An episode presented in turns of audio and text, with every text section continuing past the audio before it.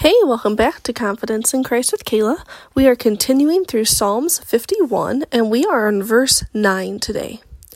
Hide your face from my sin and blot out all of my iniquity.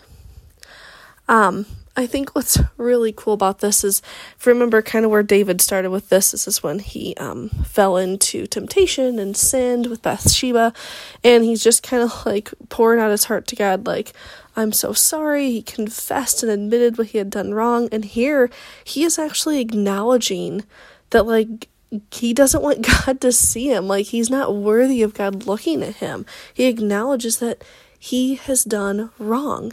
And um, I recently did a Bible study and it had this um, kind of explanation to go with this verse, and it's just so perfect. So I wanted to read it for you. With a sudden realization of his own depravity, David could not bear for God to look. He was filled with shame, Satan's signature approval. Allowing God to open our eyes to sin is not only painful, but also embarrassing. Once we look, we don't want God to see. We must accept that He's already seen our sin. He still loves us and wants to forgive us.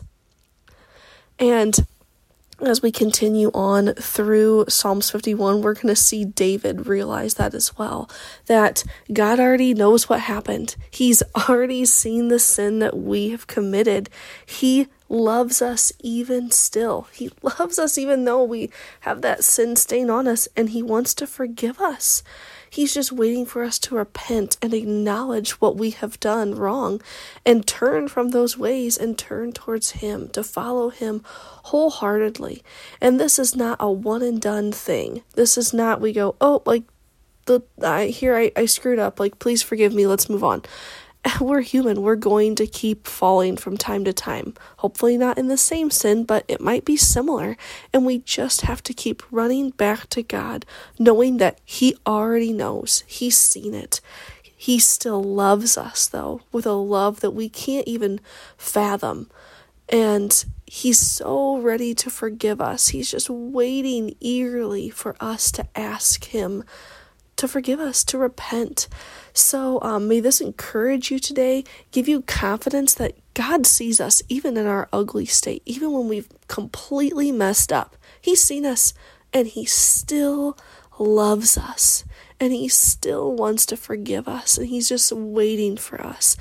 That's something that just, oh my gosh, it just cuts me to my heart knowing that I can mess up and He still loves me because sometimes it doesn't feel like that and that's the enemy lying to us.